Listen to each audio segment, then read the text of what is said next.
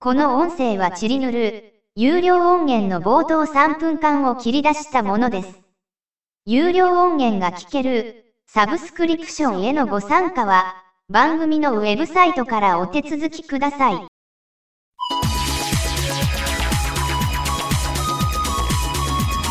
いやついに有料音源が配信できる話になりましたねはい、これが1本目ですかのはずですうん、よろしくお願いします。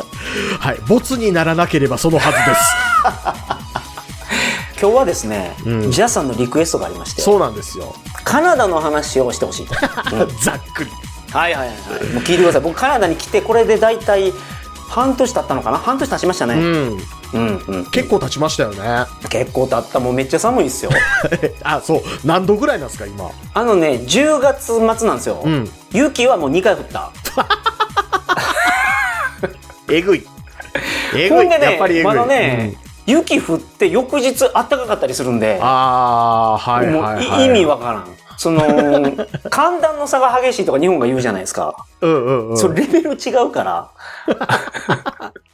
あのほ らマジでよくその季節の変わり目に風邪ひくわとかって言うじゃないですか、うんうんうんうんうんうん。もうその暇ないぐらい違うわけでしょすごい、その違いが。で、やっぱり寒さに強いです ね、白人の人って。あで、やっぱりそうなんでしょ北のヨーロッパの方に住んでた白人の方って、あうん寒さに強くて、日光とかに弱いんですよね、確か。うん。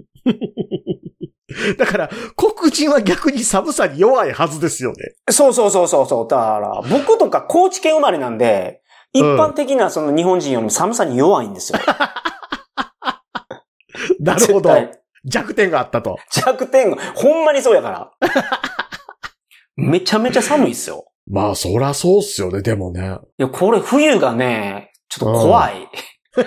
もうでも信じられないくらいのいかついダウンコートを買いました。ああ。家族全員分。根本的なところで今気になったんですけど、はいはいはい。雪降ってんのに冬ちゃうんやっていう。秋秋。いや、だから僕4月にうん来た時にうん雪降ってたんですよ、まだ。っはいはいはいはい。てことは、雪の終わり4月で、雪の始まり10月なんですよ。ってことは1年の半分降っとると。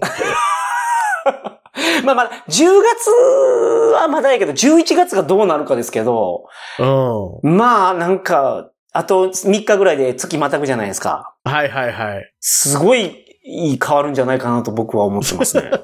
えぐいぐらい。うん。うん。リスがね、うようよいるんですわ。うようよ。